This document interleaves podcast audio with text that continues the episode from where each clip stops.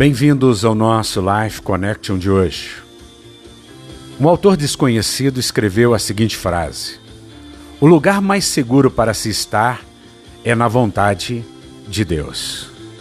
O lugar mais seguro para você é estar de acordo com a vontade de Deus.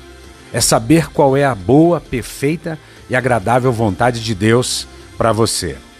Muitas pessoas religiosas apontam o dedo para você, acusam você, dizem que você está perdido, que você vai para o inferno.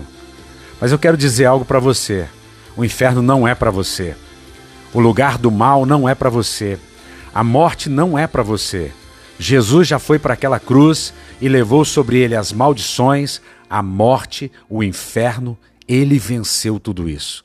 Portanto, para você existem coisas boas coisas maravilhosas. Por isso a gente ouve a Jesus. Por isso o Evangelho é a boa notícia, a boa nova. Não é o jornal, não é a má notícia, não é a notícia política, não é a CBN, não é a Globo, não é outro canal de televisão. Não. É a boa notícia. E eu estou te dando uma boa notícia hoje. Gálatas, capítulo 1, 10, a carta de São Paulo, diz assim. Acaso busco eu agora a aprovação dos homens ou a de Deus? Ou estou tentando agradar a homens?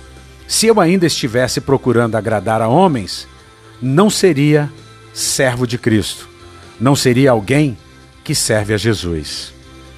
Paulo sabia o que estava dizendo e ele não estava procurando a aprovação de homens.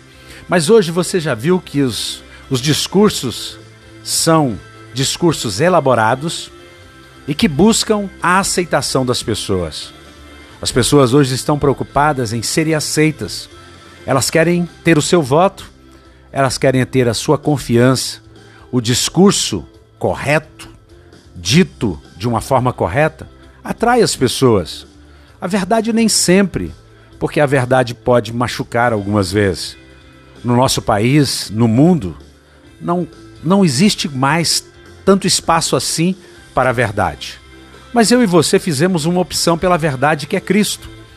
E dizer a verdade chamada Jesus não é sair raivosamente, não é usar as pessoas, não, não é fazer um discurso correto, mas é fazer um discurso que edifica, que consola, que exorça. Que você pense nisso, que você seja uma pessoa que esteja preocupado sim com a aprovação de Deus não com a aprovação dos homens. Os homens passarão, as suas verdades são mutáveis. Essas pessoas estão aqui hoje e amanhã elas vão partir. Mas a palavra de Deus permanece eternamente. Deus nunca morre. Deus nunca falha. Pense nisso. Um beijo grande no coração. Até o nosso próximo encontro.